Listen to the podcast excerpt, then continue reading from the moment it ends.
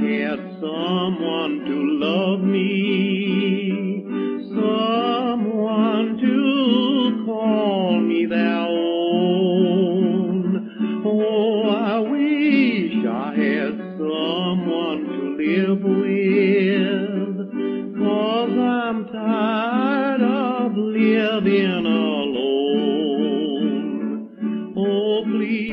Welcome back to the American Writers 100 Pages at a Time podcast. In each episode of this podcast, I, I pick up a volume of the Library of America, look at about 100 pages of it, and give my thoughts and comments. And, and I'm kind of focused more on the historical uh, background of, of these novels and stories and nonfiction writing and everything else collected in that, that great series. And currently, I'm in the middle of reading through Theodore Dreiser's, um, you know, wonderful 1923 novel, An American Tragedy. Sorry, 1925 novel, An American Tragedy.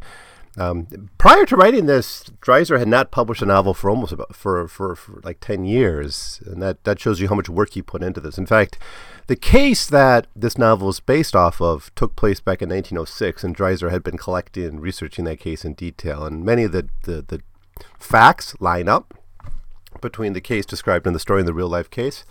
And there, there are some places where it diverges, and I think Dreiser makes his account a little bit more ambiguous than the than the actual case makes it seem. The case determined that this woman was actually straight up murdered.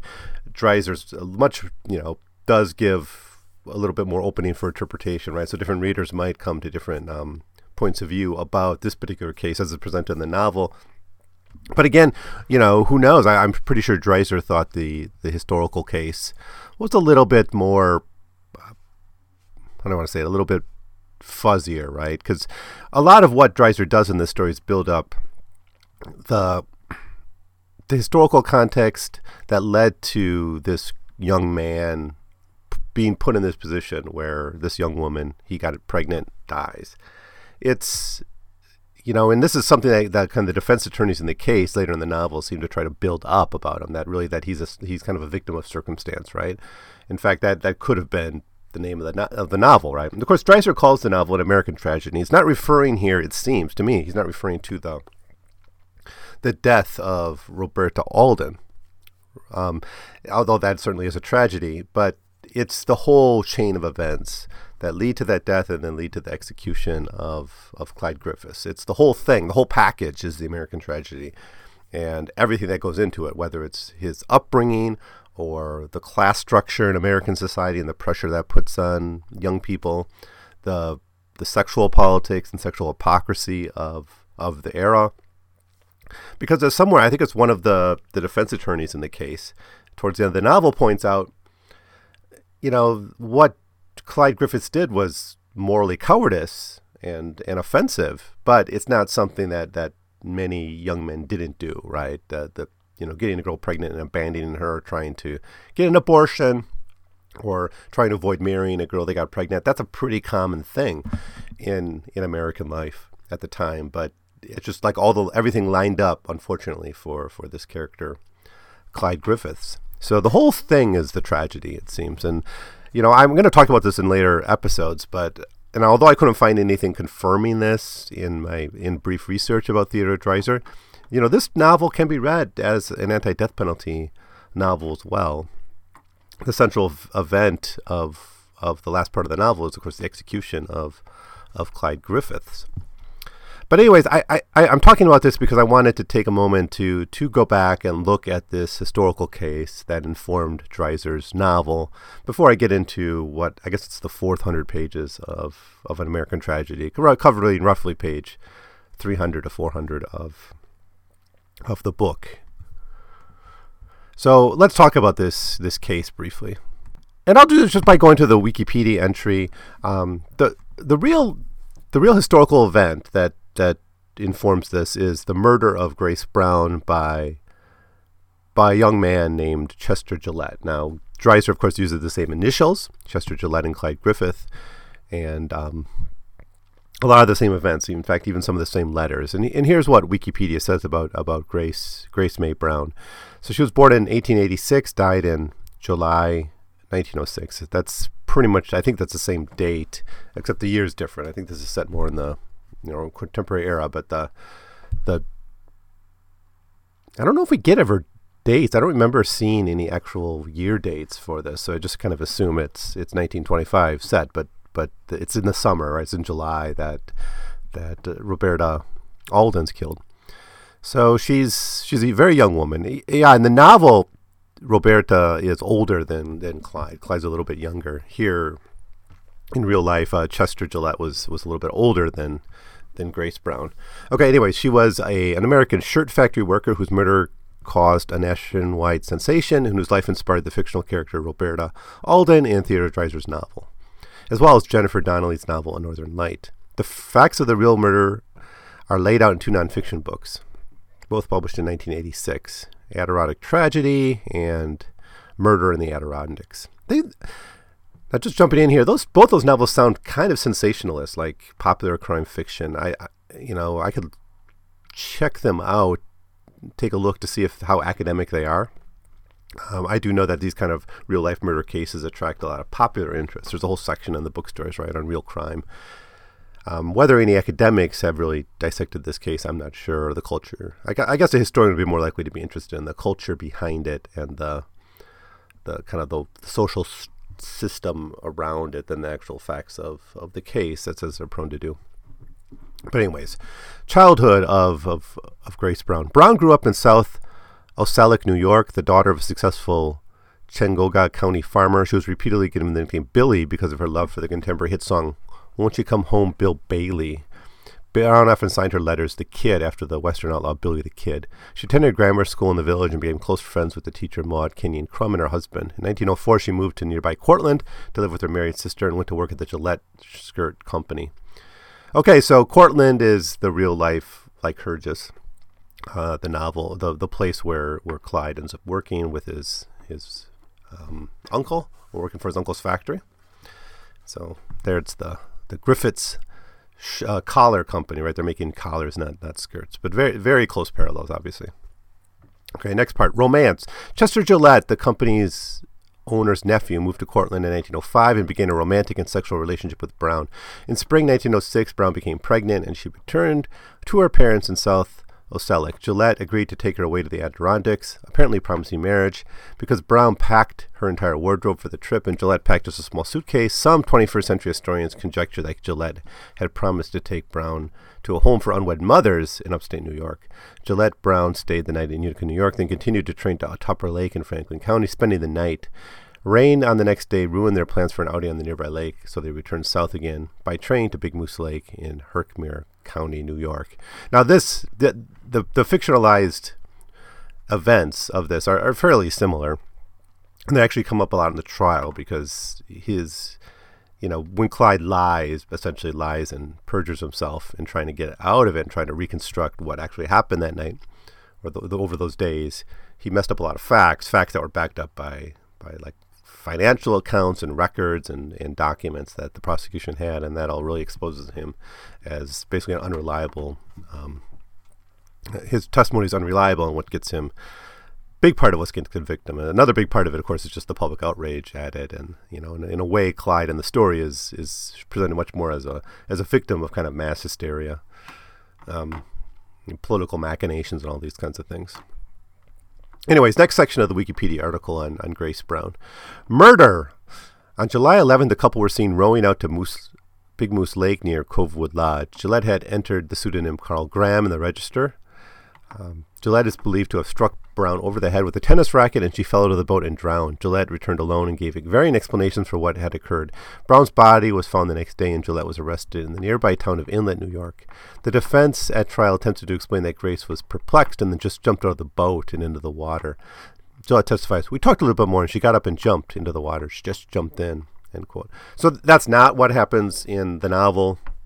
Uh, Dreiser is much more interested in this character of Clyde Griffith and how he is portrayed and seen and how that contrasts with his real monologue, right? And how he presents himself publicly. There's really many different Clydes presented out there. There's kind of the, the popular image of him as a brutal murder, you know, murderer. There's his internal monologue where he's a really waffly person, indecisive. He can't. He he thinks he's one's going to murder her, and then he decides not to, and then he, you know, and then he's really it's much more muddled, and he's driven by all these different desires. In fact, it's that internal monologue that I think is the most interesting.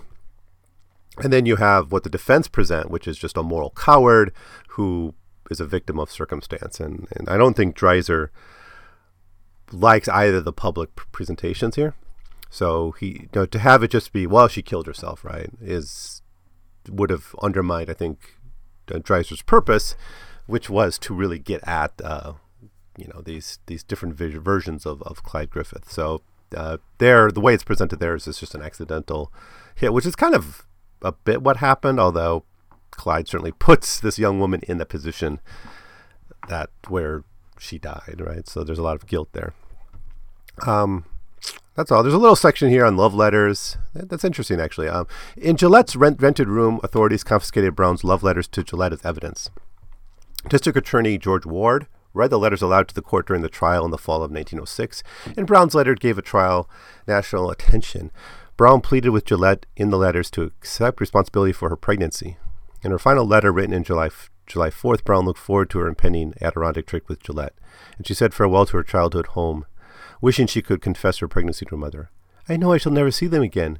And, Mamma, great heavens, how do I love Mamma? I don't know what I should do without her. Sometimes I think I could tell Mamma, but I can't. She has trouble enough as it is, and I couldn't break her heart like I did. If I come back dead, perhaps she does not know it. I she won't be angry with me. Copies of Brown's love letters were published in book form and even sold outside the courtroom during the trial. Theodore Dreiser paraphrased many of the actual letters, quoting the final letter almost verbatim. Jennifer Donnelly used many of the actual letters in A Northern Light. Letters written between the two, as well as the diary of Gillette, have been donated to Hamilton College. Then the trial. The trial lasted three weeks and resulted in a guilty verdict. The New York Court of Appeals affirmed the judgment, and Governor Charles Evan Hughes refused to grant clemency. Gillette was executed on March 30th, 1908, in Auburn Correctional Facility by electrocution. So two a year and a half before the execution. They were quick those days, much quicker than than now with the, on, uh, with death row. So, anyways, that's just the, the, the kind of the historical record of the case, and obviously much has been written about it.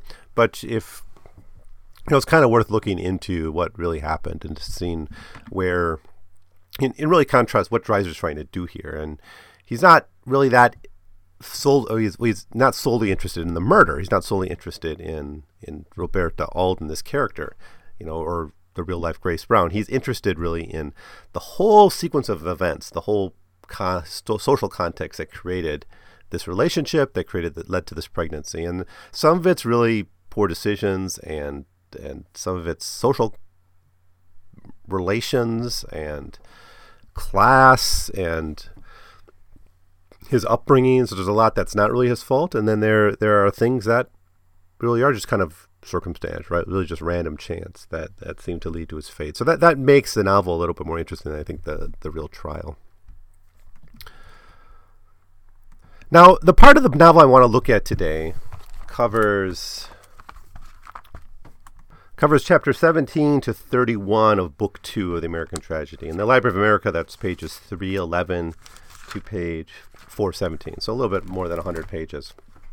And what this section focuses on is the courtship and the romance between Roberta Alden and Clyde Griffiths and and basically leaves it at the moment in which that relationship is about to be broken up by two important, almost simultaneous occurrences. The first is the emergence of a woman, San, what's her name? Sandra Finchley. Sandra Finchley is a socialite. She's from another rich family, right? So another factory owning a scion of another factory owner. And at the same time that the Griffiths have been basically neglecting Clyde's social aspirations and the social life because Clyde had a lot of hope that he could be part of the Griffith family and, and be invited to the party essentially. He's not getting that, right? They invite him to like dinner once or something, but really they, they basically neglect him and they use him as a supervisor in his factory, but never really. He's very lonely and isolated. But this Sandra Finchley you know, does provide his way into that, right? So him meeting her and falling in love with her is what basically disrupts his relationship with Roberta. Now he likes Roberta, but he likes this other woman more, and he likes what she can offer more. So he, he quickly gets rid of Roberta in his mind and shifts to that. Now, he, you know, that's easy enough. He did seduce Roberta, but you know that's that's one thing. But he also got her pregnant, right? So that's the other fact that ends at this point. Is like it's not that easy to walk away from Roberta because she is pregnant, and Roberta really has is running out of options the longer her pregnancy goes on, right? She's really desperate to have Clyde marry her, or they first try an abortion and that doesn't work. But that's all stuff we'll talk about in the next the next episode where these things come together. This this section's much more just about Alden and her courtship with with Clyde. And as we talked about in the previous episodes, uh, Clyde is from a religious family, not really well educated because of his parents' religious focus. He ends up going, uh, being involved in a hit and run and fleeing the West, and then he travels around working various odd jobs to avoid the criminal penalties for this hit and run that he was witness to and a part of, and he, you know, and he was guilty of fleeing from it, but he was not, was not the driver or anything, but you know, there's guilt there that he never fully acknowledges. Um, now, what does he bring out of this? Well, he brings out of this a very profoundly suspicious attitude towards towards women. And there's one woman, Hortense, that he dated back in Kansas City, who basically was trying to basically trade sex for material favors and money. And you know, he this he he never he gave her a lot of money for for cope, but he never actually was able to have sex with her, and their relationship broke up before that. And he always has this kind of hanging over his head of this idea that women are just kind of using him for his money or his position. So there's always a bit of suspicion here, and this is big part of why he pushes Roberta to have sex with him very aggressively. She she doesn't really want to do it. It's very clear she doesn't want to do it, but she gives in because she falls in love with Clyde, and and she sees it as the only way of getting him. So it kind of the tables get turned. So he almost becomes Hortense in the way he deals with Roberta. It's almost inverted in a way, or like he becomes the the one who has who who is demanding sex more overtly. Which something he did with Hortense. It was much more flirting and games and innuendo with with Hortense.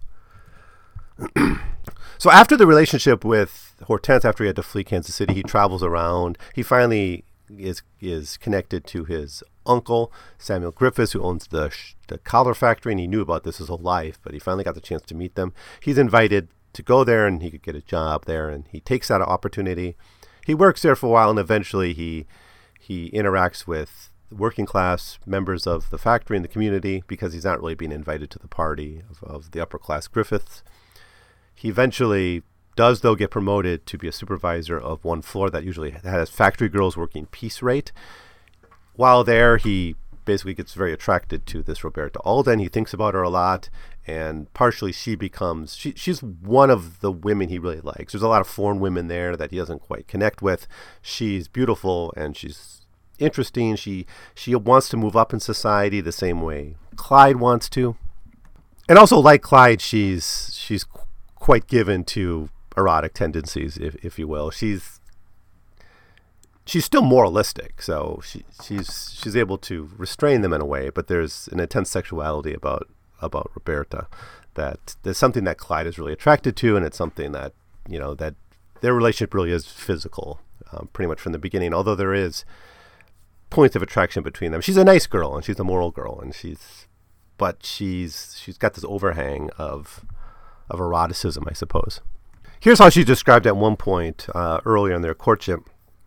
They went about the floor once more, then a third time before the music stopped, and by the time it did, Roberta was lost in a sense of delight she had never come to hear before. To think she'd been dancing, and she'd be so wonderful, and with Clyde, he was so slim, graceful, quite the handsomest of any of the young men on the floor, she thought, and he in turn was now thinking that never had he known anyone as sweet as Roberta. She was so gay and winsome and yielding she would not try to work him for anything. As for Sandra Finchley, well, she had ignored him, and he might well dismiss her from his mind. And yet, even here with Roberta, he could never quite forget her.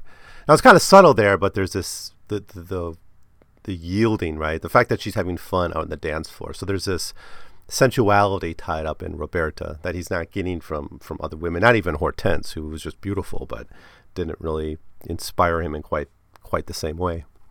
She is the kind of girl though, because she does have some aspirations to move up in life. She she's able to quickly fall for Clyde and and you know see in him a way kind of out of her her life, right? And and out of the life that's kind of been pre-written for her as a factory girl or as a farm girl.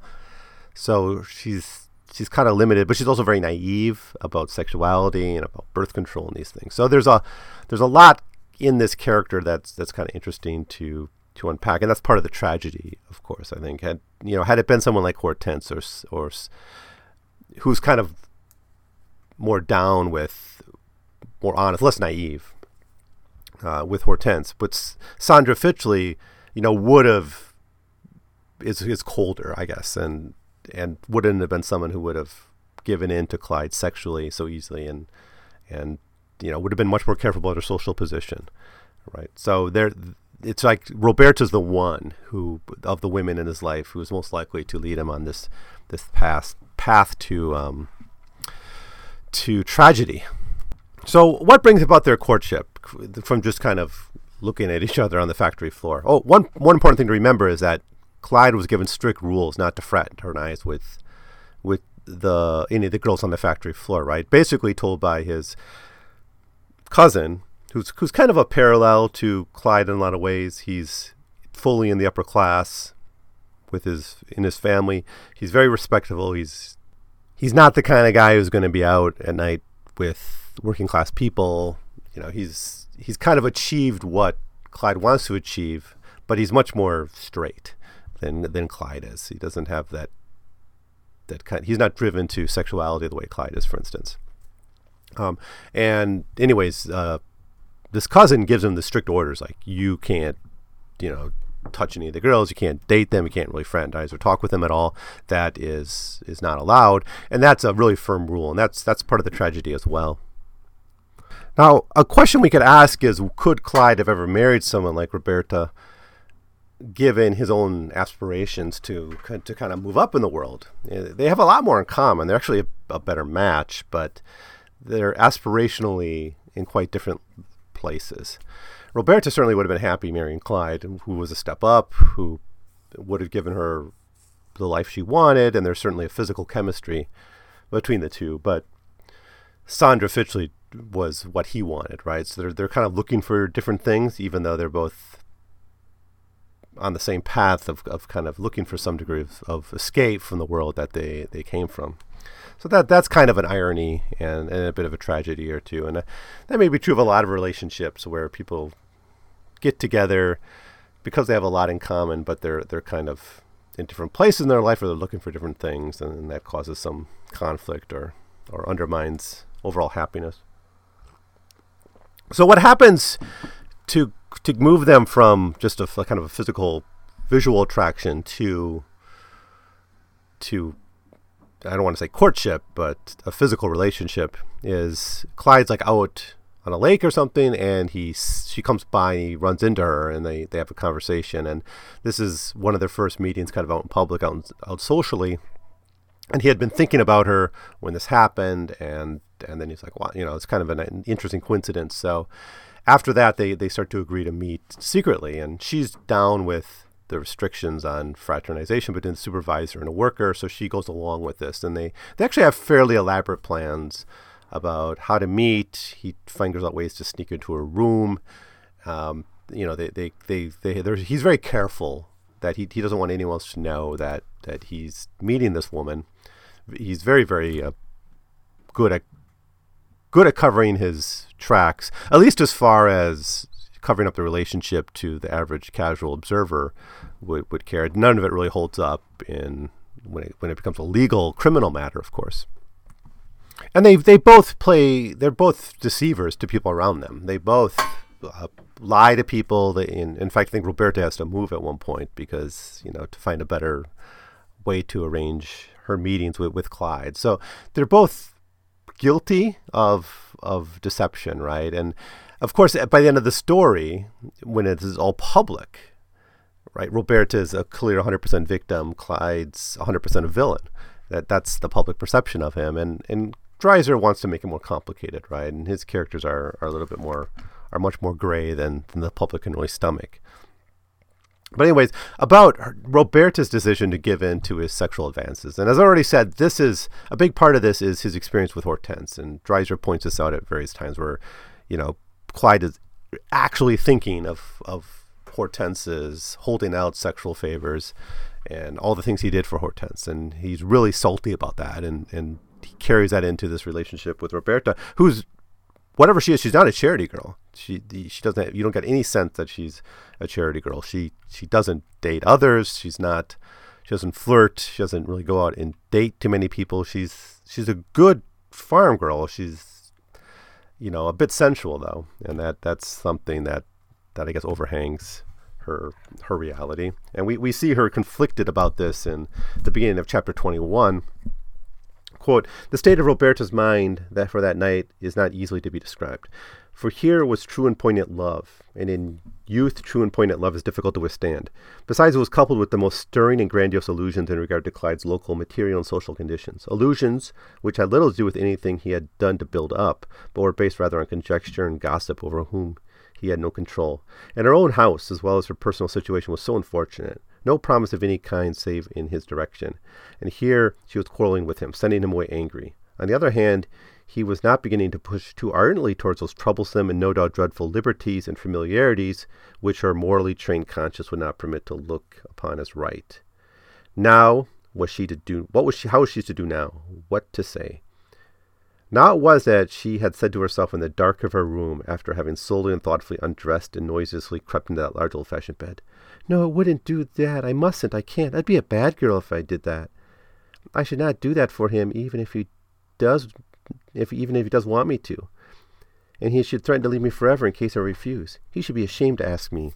And at the very same moment or the next, she'd be asking herself what else under the circumstances they were to do. For most certainly Clyde was at least partially correct in his contention that they had scarcely anywhere anywhere else they could go and not be recognized. How unfair was that rule of the company? and no doubt, apart from the rule, the Griffiths would think it beneath him to be troubling, troubling with her. As would no doubt the Newtons and the Gilpins, for that matter, for they should hear and know who he was. And if the information came to knowledge, that would injure him and her, and she would never, and she would not do anything that would injure him, never. So she's going back and forth in her mind, but she's she's into it. It seems to me and other monologues where we see Roberta's mind. It seems she's into it. She's always interjecting it with kind of a moral or or kind of a proprietary requirement that makes her stop, but she's always trying to work her way to how can I sleep with them. So she's she's into it. She's just burdened by kind of a, a, a, certain degree of morality that she has to work around. So it's not that hard eventually for for Clyde to to to get into uh, Roberta's bed, and they actually use use her room, right? Where he's able to sneak in. Now, of course, it all happens off screen, but at the beginning of chapter 23, at the end of chapter 21, um, she she finally writes him a letter saying, "Okay, you know, I got something to tell you. Come, we'll, we'll meet in this place." And and the chapter ends. They would meet tonight. He would put his arms around her and kiss her as before. She would be able to look into his eyes. They would not quarrel any more. Oh, never if she could help it. And then chapter 22 begins. The wonder and delight of a new and more intimate form of contact, of protest gainsaid, of scruples overcome.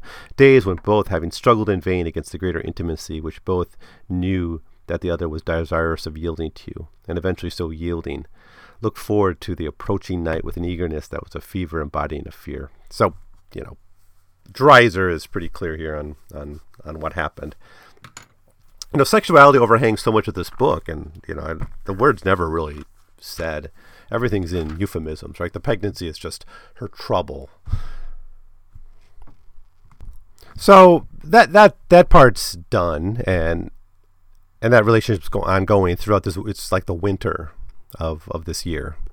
That this is that the kind of the peak of their of their intimacy. And it's at the same time that he starts to get invited to to more s- social betters, to fraternize with social betters, right? And that's where he really starts to get introduced to Sandra Finchley and her circle, and there, there's kind of a small group of people that we're introduced to. He gets invited to a to kind of like Christmas parties or winter parties, and he takes advantage of it. He starts going, and he very quickly gets enamored with this lifestyle and the people there, and and the kind of their their beauty, and he really realizes very quickly that this is what he he wants. Now, while this is going on, of course, the Griffiths had been ignoring Clyde, seeing him essentially as a bit of a black sheep of the family, useful for the factory, and, and someone of with the name that they had to give some throw some bones to. But they weren't they didn't want to really invite him to the parties, right? To to the family social circle. As he starts entering into that social circle through other families, right? Other factory scions and, and you know, young people tied to the elite class of of Lycurgus. Then the Griffiths have to start reevaluating how they interact with Clyde as well, and this really bothers Gilbert, who never really trusted Clyde, never really wanted him around, and warned his father from day one not to not to hire him. So that is that's something that that really embitters Gilbert, right? And actually, Clyde becomes a competitor for Sandra Finchley, um, you know, kind of taking her away from from Gilbert. So there's growing tension within the Griffith family as Clyde goes from being just a, a, worker who happens to share the name, and then a supervisor to someone who gets seen by the community of Lycurgus, the broader elite community, as as one of their own, as as one of them. Even though he doesn't have really the money to back that up, he doesn't have the education to back that up. He doesn't have really the social uh, power to do that. He's starting to gain uh, recognition through through these other other people. And Clyde is is certainly aware that I mean he never really liked Gilbert and so he feels that he's kind of affecting some revenge on him and reestablishing a bit of his uh, authority over his cousin by you know entering into this network and, and getting closer and closer to someone like Sandra Finchley.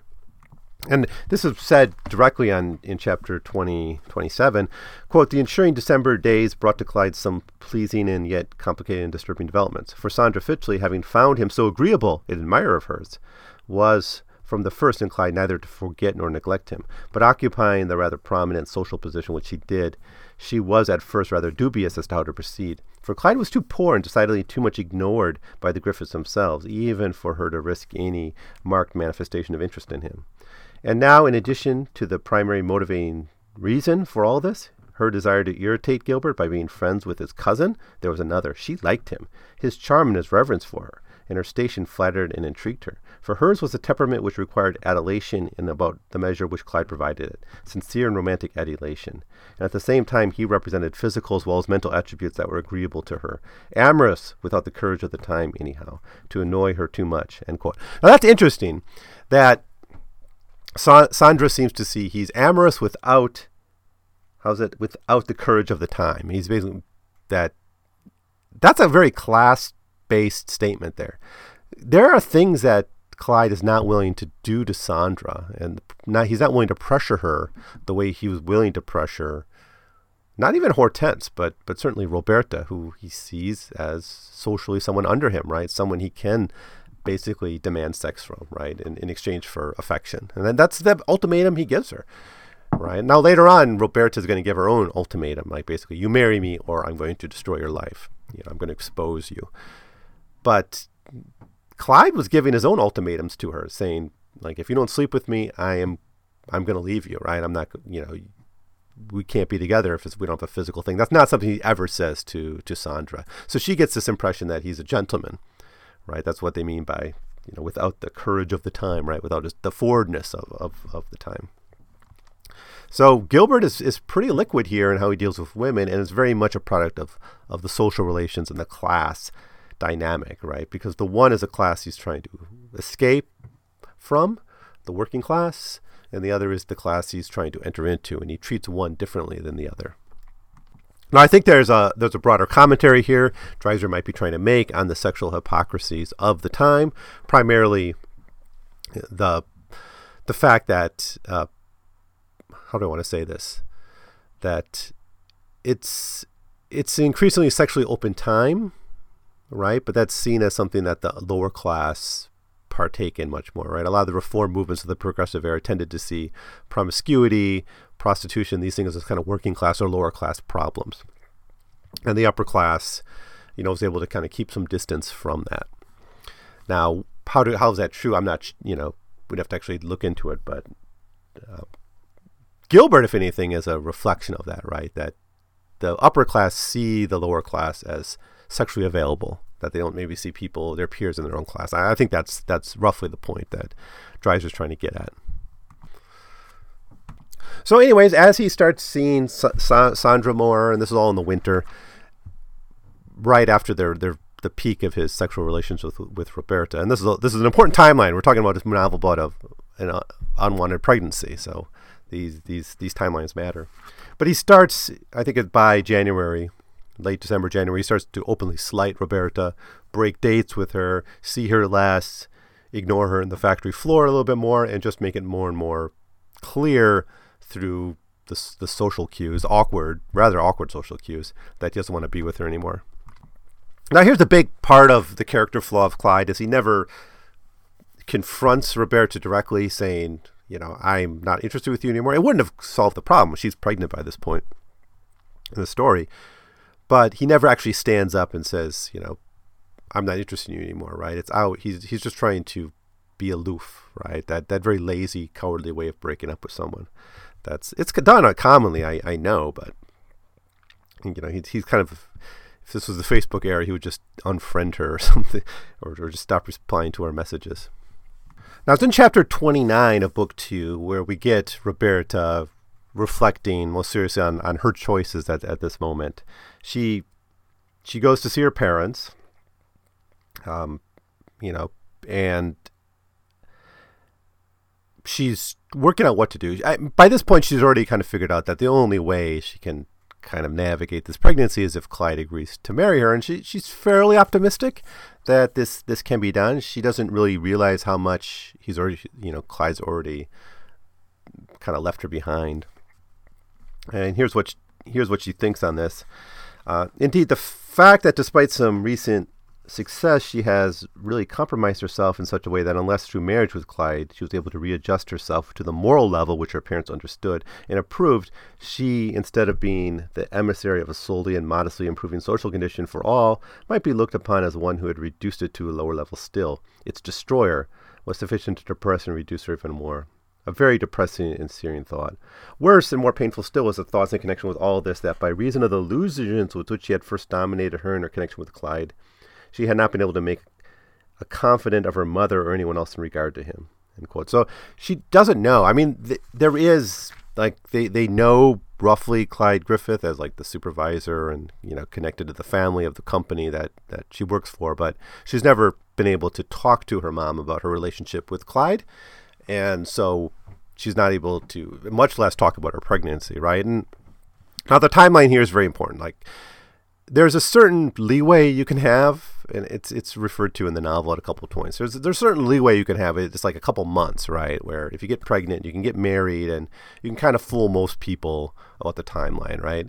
Of course, if people look at a calendar and really figure it out, you know, but then most people are like, okay, well, you know, they got married right away, so it's okay. We just kind of forget it, right? We we ignore it. It's different if you marry when you're five or six months pregnant or you're showing, right? Then you know everyone knows it's kind of out there, right? So the kind of the plausible deni- deniability of the peers is an important part of the timeline for from pregnancy to marriage to to childbirth, right? If it's too close, the marriage and the birth of the child, it, it, no one can can there's there's no illusion that people can give themselves. And that's something that's very much on Roberta's mind at this point, and why she thinks she, she really does need to get him to marry quick. And and it's after two months that she really starts to panic in this regard. The first first month or so, it's it's a little bit more relaxed, and Clyde and Roberta are talking about it and trying to figure out other solutions to their problem, namely abortions. But it's you know as it gets closer to that two month point, Roberta gets more and more paranoid, and then she it's becoming more and more an issue she's gonna have to explain to her parents. And she's trying to though. At this point, she's just trying to introduce Clyde very subtly to her parents by at one point, she's like, "Do you have you heard of this guy? Do you know him?" And then they saw his name in the newspaper, right?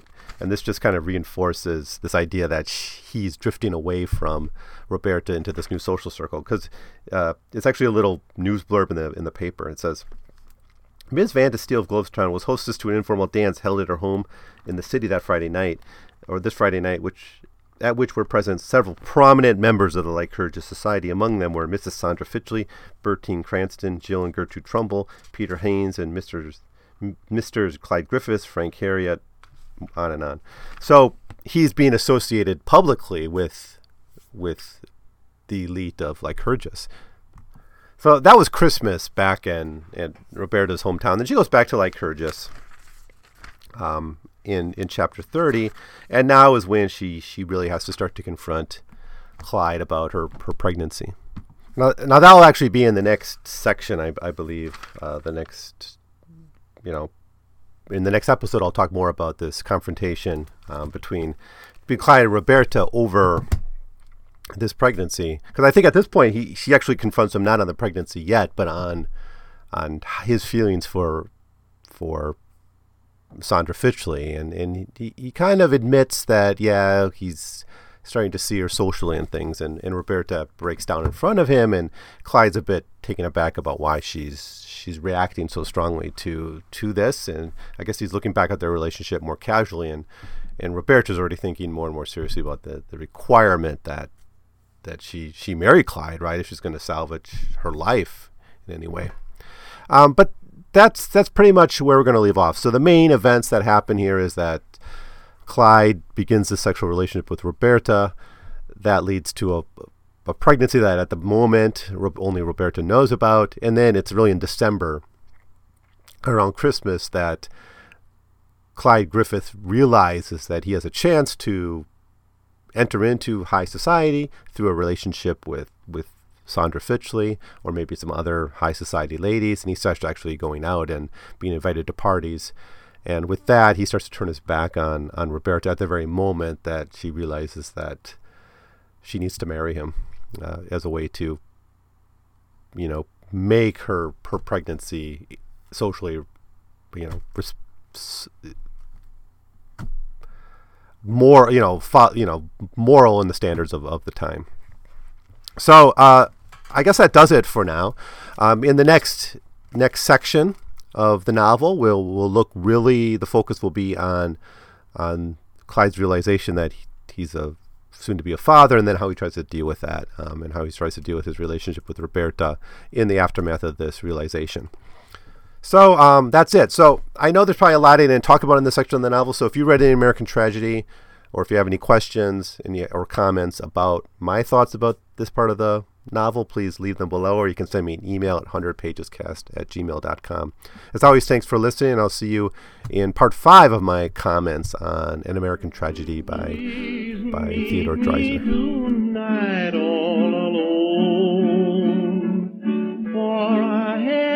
a sad story to tell you.